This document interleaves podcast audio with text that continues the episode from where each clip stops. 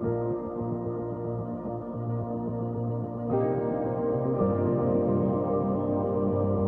listening to Center Church Podcast. At Center Church, we strive to keep Jesus at the center of everything we do.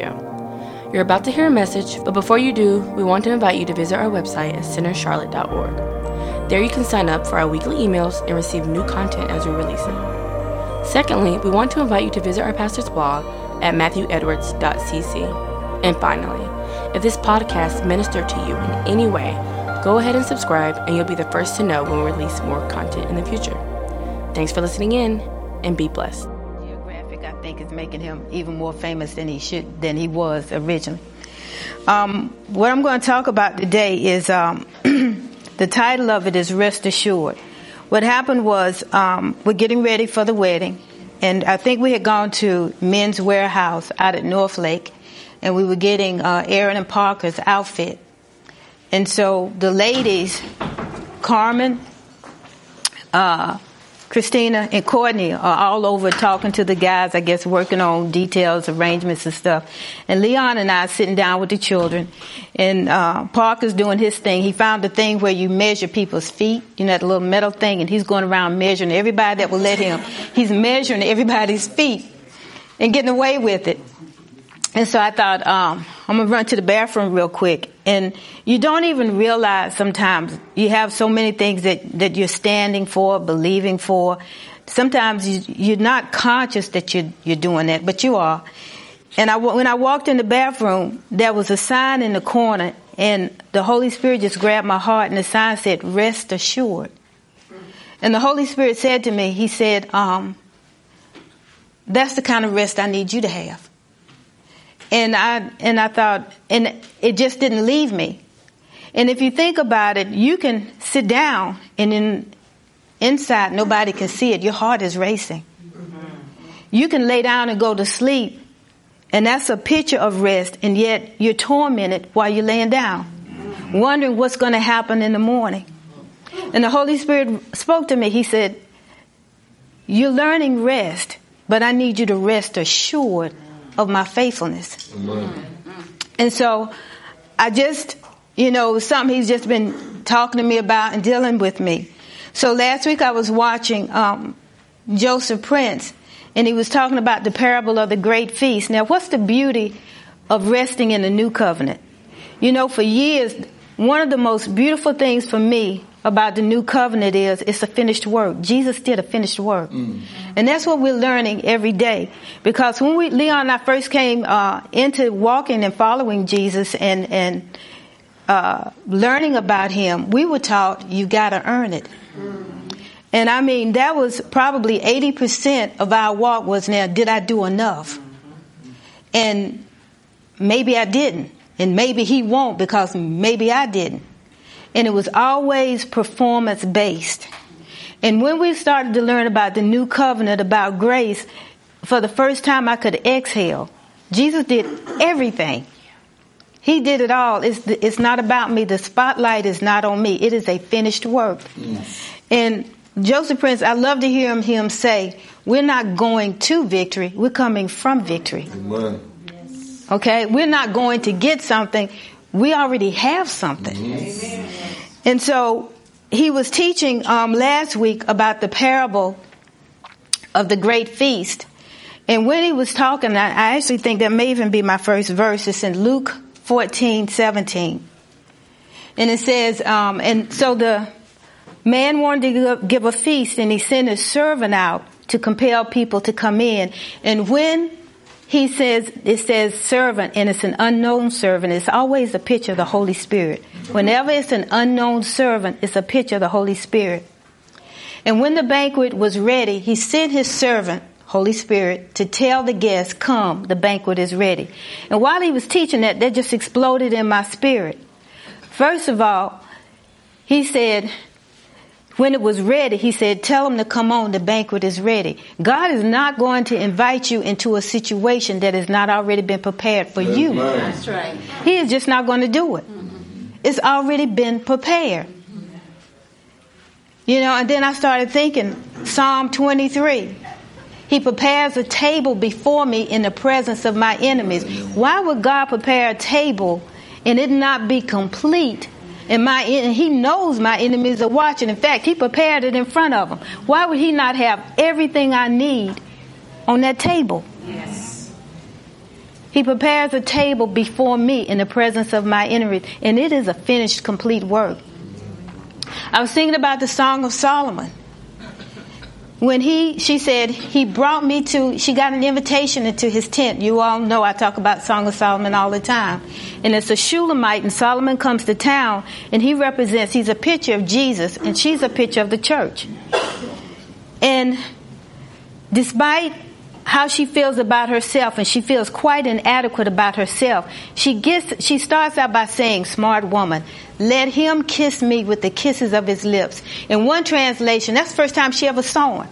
He's a picture of jesus. She says let him kiss me. And another translation says let him kiss me over and over and over again. Let him kiss me for i perceive his love is better than wine. And what is she saying? She's smart. She's saying I first have to understand how he loves me before I can give anything to anybody else. Let him kiss me. And because she says that, she gets an invitation into his tent, despite her saying, I don't feel adequate. And when she gets to his tent, she says, He brought me to his banqueting table, his banqueting table, and his banner over me was love.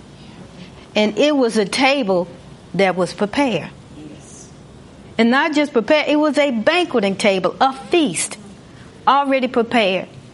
And when I saw this, God said, I brought you because of my son into a finished work. Every day you get up, he has brought you into a finished work. You, it's already been done. You, what was the problem with Adam and Eve?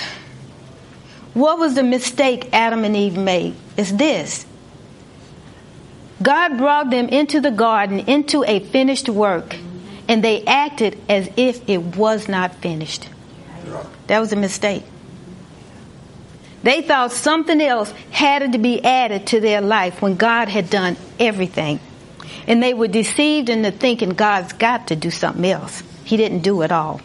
That was a mistake. Rest assured, it's a finished work. 2 Peter 3 9. The Lord isn't really being slow about his promise, as some people think. No, he's being patient for your sake. He does not want anyone to be destroyed, but wants everyone to repent. You know, when we're believing for something, what can still our rest is if you don't see the manifestation.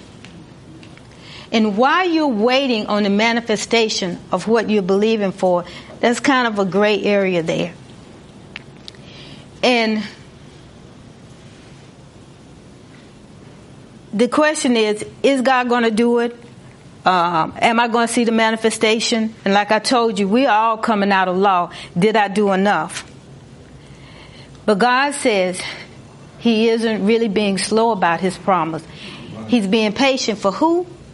For us because he wants us to he wants to bring us to a place where we change our mind. Now what are we changing our mind about? Number 1 about his faithfulness. That's that's the main thing. We're changing our mind if we have any bit of doubt, any bit of worry, any bit, any bit of law still operating in us, what do I need to do next? He's bringing, it's a process, and He's bringing us from that place to the place where we change our mind about Him. And we go to sleep knowing, and we sit down and we lay down knowing He's only faithful. That's the process He's bringing us to. Habakkuk. Habakkuk 2 3 says, For the vision is yet for an appointed time it hastens to the end and will not fail. If it should be slow in coming, wait for it, for it will surely come. It will not delay. And Habakkuk, uh, the Chaldeans were coming against uh, the Israelites. Habakkuk didn't like it. He actually went to God complaining, How long are our enemies going to triumph? And we got to suffer with them. In fact, it looks like Habakkuk said they're doing better than we are. And he's complaining, and he finally gets a clue uh, God knows a little bit more than I do. And he says, I'm going to stand on my watchtower and see what God says when he corrects me. Mm-hmm. Because if I'm doubting God, I am missing it somewhere. Mm-hmm. And he says, I'm going to stand on my watchtower until God corrects me. And God comes, and this is what he tells him. And he says, What you need to see, I have an appointed time for what you've asked for, what you're believing mm. for, Mm. for my promise. I got an appointed time. And the answer is rushing to that appointed time. For that a manifestation, it's rushing to that. And he says, Don't worry, it will surely come. Okay? Now, what happens is a lot of times when we're believing for something, like I was saying about even Habakkuk, circumstances don't line up. They just don't. And so I want to give you an example because God only loves us, He's only merciful, and now that Jesus has come, He is not angry at anybody. But even in the whole Old Testament, we would get glimpses of what He really wanted to do. And I want to talk to you a little bit about Jonah. Jonah's name means a dove, a picture of the Holy Spirit. And when God commissions Jonah, uh, he says, I want you to go to the great city of Nineveh and preach against it. And Nineveh was a was a huge city. In fact, the Bible says it took three days to get to walk from one end to the other. Um, quite a big place. And he says, and I want you to preach against it. So on face value, he says, uh, it doesn't sound like good news for Nineveh. But Jonah uh, had an issue, and his issue was Nineveh was full of his enemies. And he had so much confidence in God that he knew that if I preach against Nineveh, God's going to find a way to make this work. he had so much confidence in not only in God's faithfulness, but also in God's mercy. And he wants me to go to them. I don't want to give them any opportunity to be okay because they are my enemy. And so he comes up with this brainstorm idea that he's going to go to Tarshish, but he has to go to Joppa to get a boat. Now, I've been to Joppa even now to this day, they have in the uh, city this huge whale. oh, they know what happened to Jonah. They've got this memorial of a whale. Everybody knows why it's there. And so, and I love it. It's a beautiful place. You can stand where the memorial is and see the ocean. And so, um, so he goes to Joppa and he gets on a boat, and everybody knows the story. Um, he gets in the boat, and there's this huge storm, and the guys on the boat, well, what's the problem? What's going on? And he has to confess, I'm the reason.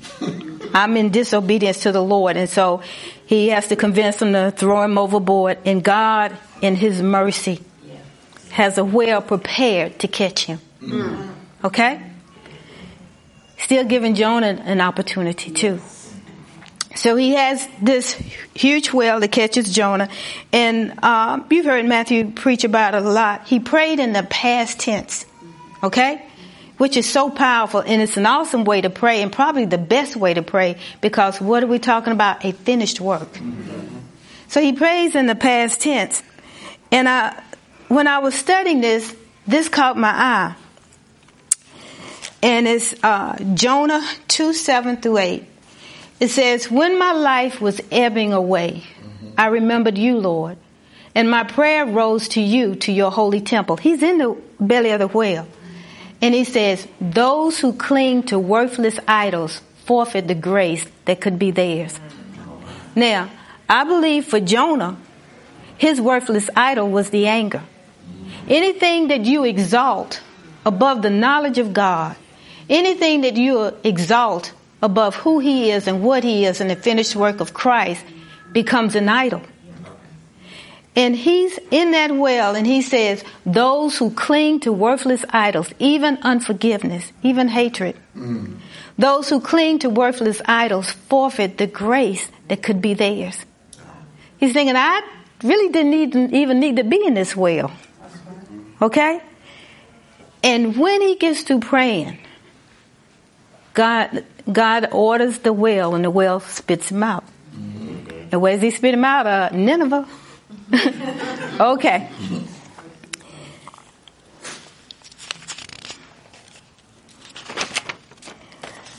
Jonah, um, verse 3. Jonah obeyed the word of the Lord and went to Nineveh. Now, Nineveh was a very large city and it took three days to go through it. Jonah began by going a day's journey into the city, proclaiming 40 more days Nineveh will be overthrown.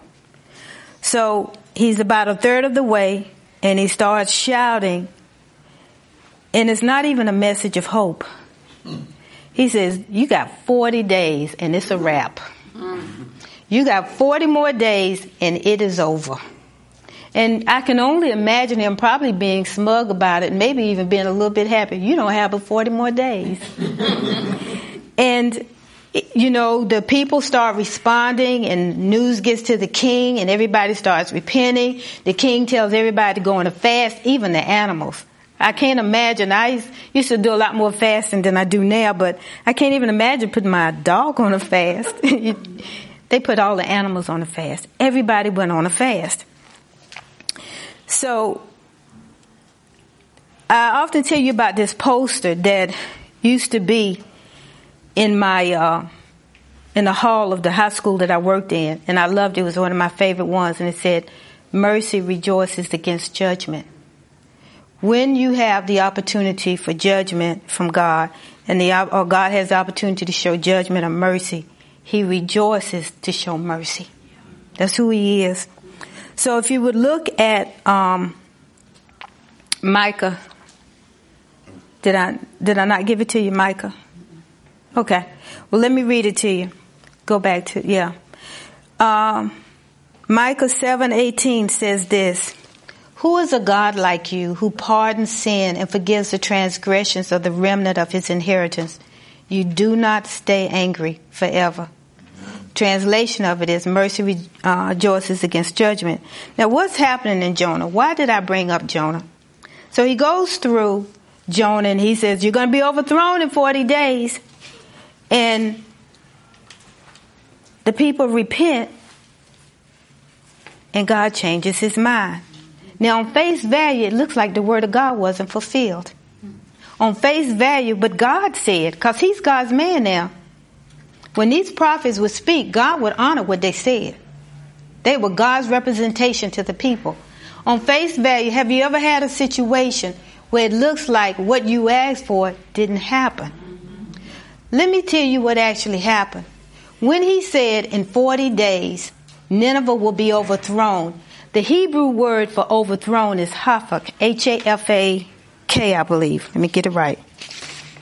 H-A-F-A-K, hafak has three, has multiple meanings. One of them is overthrown. Another meaning is overturned. Another meaning is changed. But my favorite meaning is converted. So what he was saying was, in 40 days, Nineveh is going to be overthrown, overturned, changed, and also converted. Out of all of those meanings, God chose the one that had the most mercy in it. And he was prophesying they were going to be converted, and they were. And Nineveh was spared. So on face value, if you look at the word overturned, it looks like, did God fulfill his word? Oh yes, and more. An entire city, I believe the Bible says a hundred, love you. I believe the Bible says 120,000 people were spared. So he's walking, Jonah's walking through, uh oh, you're going to be overturned. And God said, ah, the definition of the word I'm going to use is converted. Right. He does not want us looking at, at the circumstances because God is only faithful yeah. and only merciful, even more so that Jesus has come. How did God really feel about the people in Nineveh? The last verse, I believe, is in chapter 4, verse 10. You know how he really feels about the people? He said, Why are you so upset, Jonah, that I spared this city? It was a people that didn't even know their right hand from their left. While they're sinning, he simply said, They don't know their right hand from their left. They don't get it. They don't know who I am.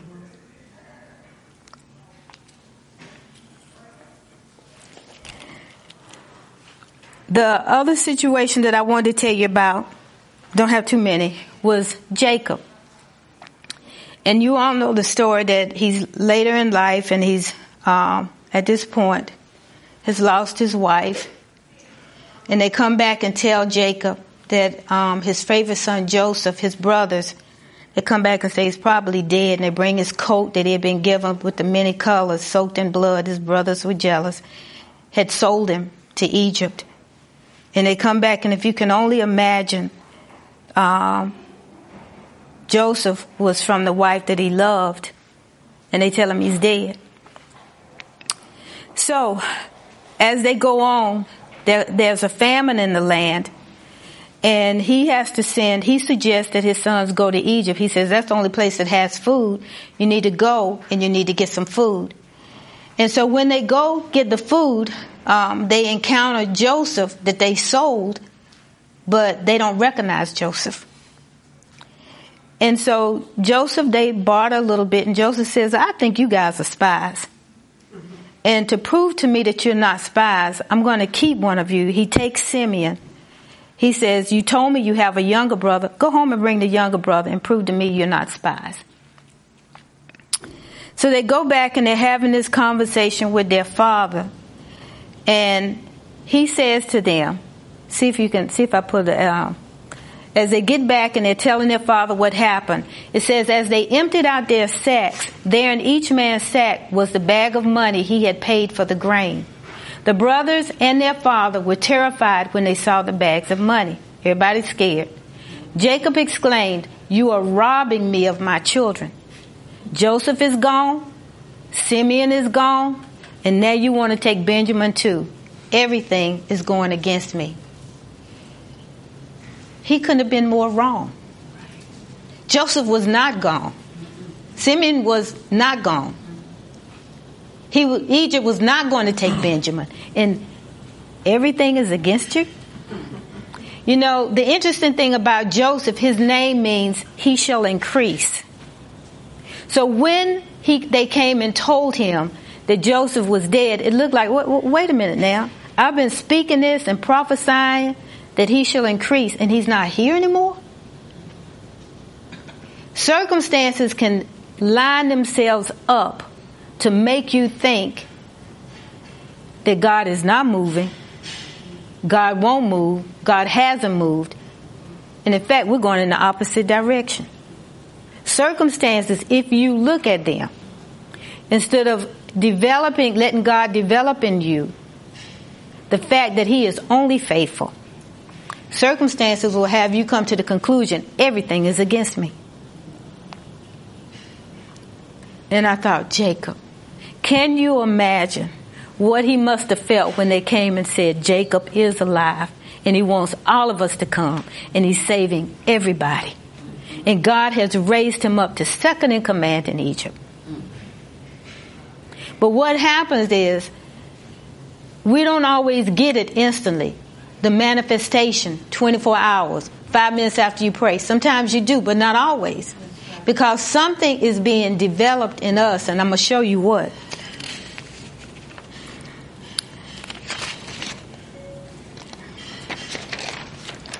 The next one that I want to talk about, and only have about two or three more. The next one that I want to talk about is Gideon. And I don't think I put a scripture up. But if you remember the story of Gideon, when the angel comes to him, he's hiding from the enemy. He's hiding from the Midianites in a wine press. Stomping out the grapes and looking around the corner. Stomping out the grapes and peeking. He's hiding. And the angel comes to him and says, Hello, you mighty hero. The Lord is with you. And he's looking around. You talking to me? He called him a mighty hero. One translation says, You man of valor. But it was mighty hero. That's what he was saying in our, in our language. And so he has to convince Gideon, he has to convince Gideon that he's able to go against the enemy simply because the Lord is with him. That's all you need to know, Gideon. The Lord is with you. So Gideon starts to put out fleeces. Um, he needs signs, and he says, "You know what? Um, I, I need a little bit of help here." He says, I'm going to put out some wool, and I need in the morning that piece of wool to be wet and the ground around it to be dry. And that'll prove to me that you're God. Okay? No problem. He wakes up the next day, and that's exactly what he has. His knees are still shaking, and you can imagine. And he says, uh, I need one more sign. He says, I'm going to put out another piece of wool, and I need that wool to be dry and everything around it wet. The Lord says, No problem. And he doesn't. So he's a little bit stronger, a little bit stronger. And he's okay because he's got 32,000 soldiers maybe to go to battle with. And God says, Well, now I got a problem. My problem is if I let you go with 32,000 soldiers, you're going to think you won the battle because you had 32,000 soldiers. So we're going to whittle it down. Okay, Lord. And it ends up by the time God is finished. The first group left and it left 10,000. Okay, well, we okay. I got 10,000. And God said, well, I still got an issue with that. And by the time God is finished, from 32,000 to 300 was all he had left to go to battle with. Now circumstances are not lining up to give me a victory.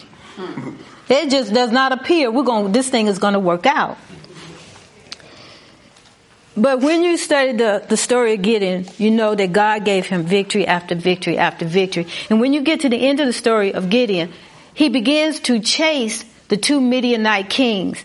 And their name was Zebah and Zalmunna. He's chasing them. And he stops at one point. He's now, he, instead of hiding from the, his enemy, he's chasing his enemy. That's the process. That's the process. And he's chasing them. And when he gets to a group of people, he says, We're hungry. We need some food. And they say, Well, you catch those Midianite kings. We'll talk about it. Hmm. He says, I'll be back to see you. He goes to another town and he says, My soldiers are hungry. We're tired. We need some help, some reinforcement. And they say the same thing. Catch the two kings and we'll talk to you. And Gideon says, I'll be back. The same one who was hiding in the wine press captures the two kings, goes back and visits those towns, and the Bible says he beat them with briars. He gave them a whooping. I know what that's like because my grandmother helped raise me and she used to tell me when I got in trouble, go out and pick a switch. and I was like, I gotta pick it. Go out and pick it. And if you didn't pick one serious enough, you knew she was gonna get one even worse. Right. And we used to get what you called a whooping. Yes. Right. You'd do a dance. Right. Especially if it was in the summertime and you had on shorts. You were doing a dance. Yes. Looked like the river dance almost. he gave them a whipping. But he didn't stop there. He went on to capture the two Midianite kings, and the Bible says he killed them and he stripped their camels of the royal ornaments that they were wearing. Mm. This is the same guy that when he started out, he was hiding from his enemies. Mm. Because it's a process from the time you hear or receive the promise of God to the manifestation, and God is doing something in you.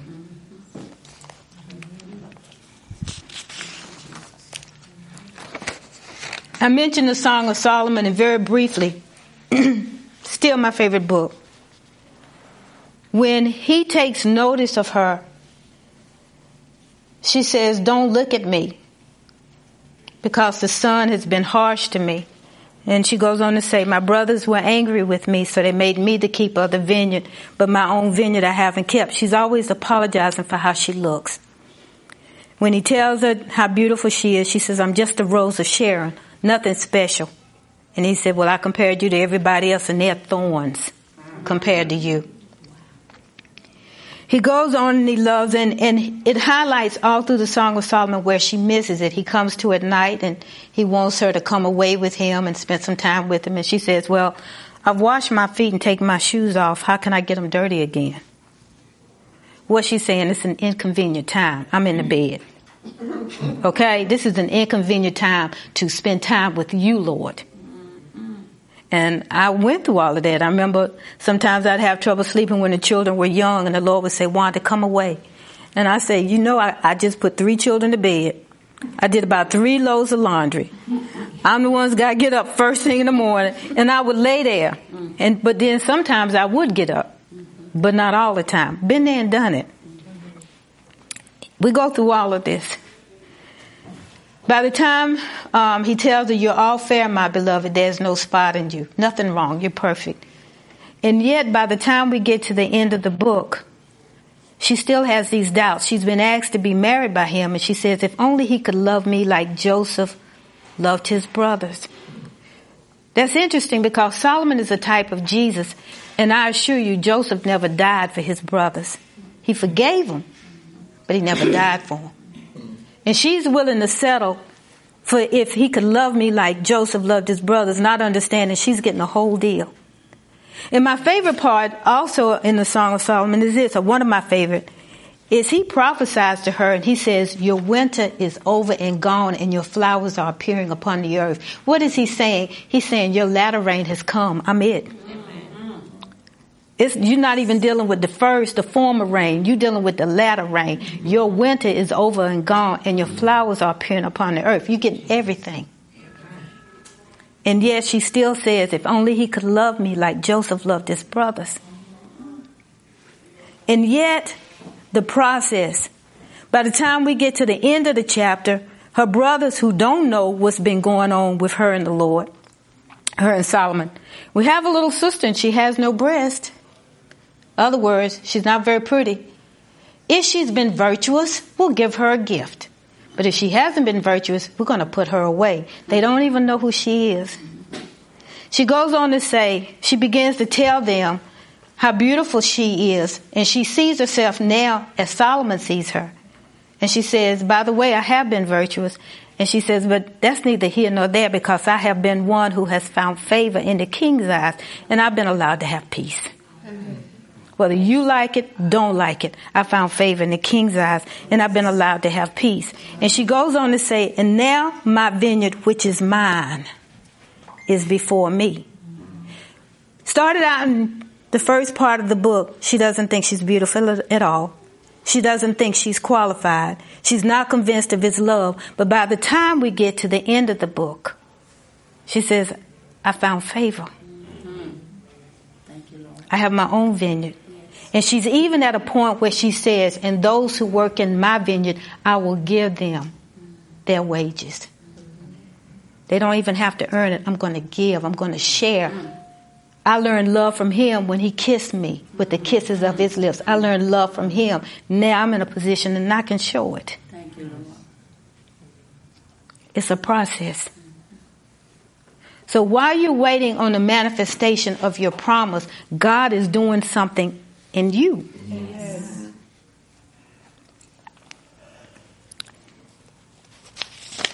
Rest assured, it's a finished work. I thought about Naomi. And Naomi, and I have one verse from that. Naomi's name means pleasant. And you all know the story of Ruth. She follows her husband. She leaves Bethlehem, Judah. She goes to Moab. And to me, I'm like, we can just stop, stop right here. She followed her husband from the house of bread and praise. That's what Bethlehem, Judah means. From the house of bread and praise to Moab, which means washpot. She followed her man from the house of bread and praise to washpot. And she experienced a lot of bad things. I'll follow my husband as long as he's following Christ. Yeah. I follow you as long as you following Christ, but the minute you taking a detour, you on your own. She goes to Moab and she loses everything but the daughter-in-law. In God merciful. She decides to go home and one daughter-in-law goes back. She says, you know, I can't have any more children to help you girls out. And so one daughter-in-law stays in Moab. One says, I'm not leaving you. I'm not leaving you.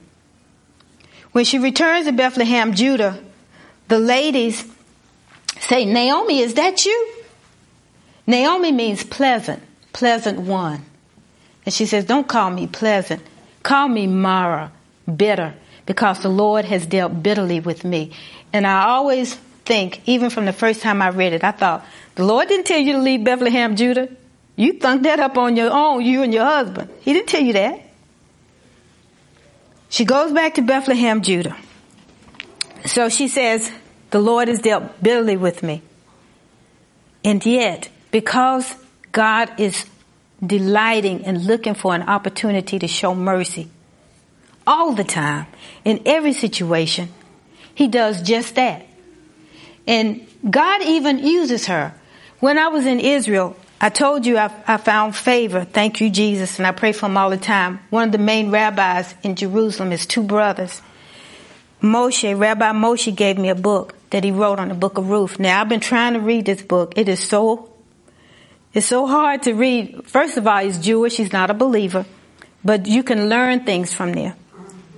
And he says something really powerful about Ruth. And in fact, in his eyes, not Boaz, not Ruth are the hero, Naomi is. And he says Naomi is the hero for this reason. When they got back to Bethlehem, Judah, she had the wisdom and the insight and the ear of God to know what God was doing so that she could point Ruth in the direction she needed to go. So sometimes the one pointing, sometimes you see all these names and these people up front, and what he's saying is, but who was pointing them? Who was directing them and leading them in the way they should go. And so they get back, and in spite of what she's feeling and in spite of what she's thinking, God directs her, Ruth, to Boaz's field. And that word, she happened to be in Boaz's field, is a Hebrew word, karah, and it means to be at the right place at the right time. Mm. And whenever I take communion, and whenever I'm praying, I always thank God that for me and my family, He always has us at the right place at the right time Amen. for protection, for open doors, Amen. for blessings, Amen. to minister, to be ministered to. Always. So she happened to be in Boaz's field, and you know the story. And so uh, Boaz becomes the kinsman redeemer. And then we come to this verse in Ruth. Then the women of the town said to Naomi, because uh, at this point she marries Boaz and she has a son, Ruth. Praise the Lord who has now provided a redeemer for your family. May this child be famous in Israel. May he restore your youth and care for you in your old age, for he is the son of your daughter-in-law who loves you and has been better to you than seven sons. Amen. What was the process? She said, Don't call me Naomi. Don't call me pleasant. Call me bitter. And yet, as she continued to walk with the Lord, and as she continued to be led by Him, and help Ruth and help position her and tell her how to seek Boaz and go make a petition to Him to be kinsman redeemer, as she continues to even just going back to Bethlehem, Judah was a step in the right direction. As she's doing all of this, by the time you get to the end of the, the book, even the women are praising her. Maybe you didn't want us to call you pleasant one, but we're going to call you more than that. We're going to call you blessed. And we're going to tell you what your grandson is going to do for you. He ended up being Obed. Ended up being the grand, the grandfather of David. And Obed means servant and worshiper. That's who Naomi was able to produce. She was the grandmother of this child, Obed. Beginning, bitter, by the end of the story, even the townspeople are praising her because of the work that God has done. I have, I think, one more verse, but let me talk about Mark first. And you've heard me talk about him before. But Mark to me is a glaring neon sign in the scripture of God's ability to do a work in us, regardless of how we started out. Mark is traveling with Paul and he's traveling, traveling with Barnabas, and he does not give us a reason, the Bible, of why he turns back. And when God does not give a reason, what is he saying? It's none of your business. All we know is he turned back. Later on, he wants to rejoin Barnabas and Paul, and Paul says no.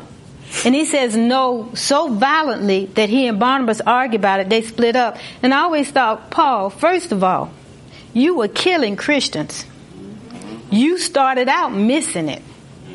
How is it possible that somebody is in your group and makes a, a step that you don't approve of, and you decide they're not worthy to continue. Always puzzle me. Barnabas splits up and he travels with Mark. Paul gets another sidekick. He gets Silas. Nevertheless, now we got four people and the gospel is still being preached. Whatever happened to Mark? We get clues. First of all, near the end of Paul's life, when he's in prison, and I've been in one of the prisons he was in, and it was not pretty, still is not pretty, even to this day. He says, Send me John Mark. I perceive he is profitable for the kingdom. You asking for John Mark? How did he perceive he was profitable for the kingdom? He must have heard. John Mark is out there and he is promoting the gospel of Jesus Christ. I'm in prison. I need him. When you study Peter, Peter's writings, he refers to John Mark as his son. So Peter knew about him. And then God gives him one of the greatest honors in the Bible. He is one of the fourth testimonies of Jesus Christ, and he wasn't even there. Matthew, Mark, Luke, and John. That's how God chose to honor Mark. We don't know how he started out. All we know is Paul didn't want any more to do with him. But by the because of the process that was being worked out in him, by the time you get to the end of his story, God has elevated him.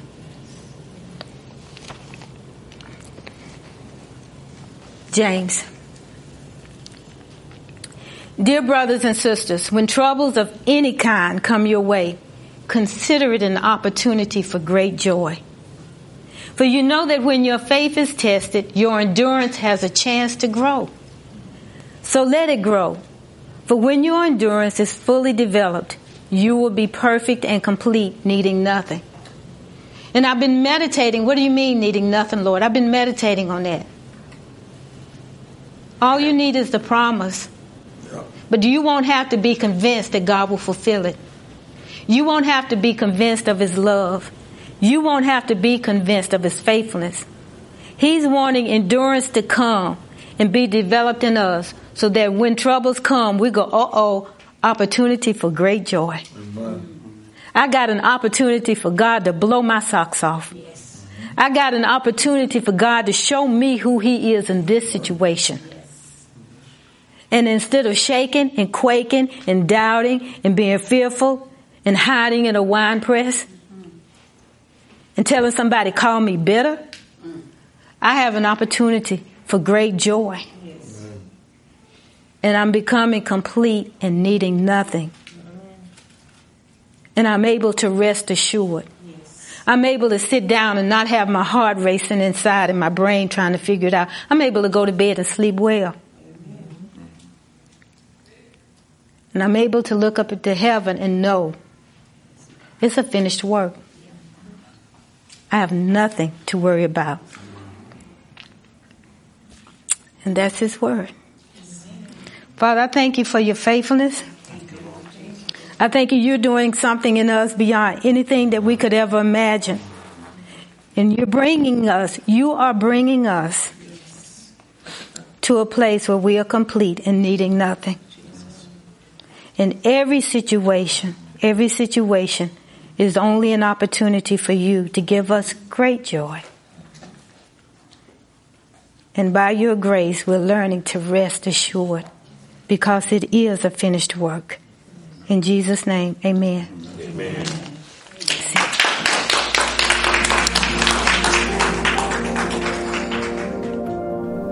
Thanks for listening to Center Church Podcast. We trust that you've been blessed. If you'd like to receive more of our content in the future, you can email us at centercharlotte at gmail.com or just visit our website at centercharlotte.org. Thanks for tuning in, and may God's grace cover you in every area of your life.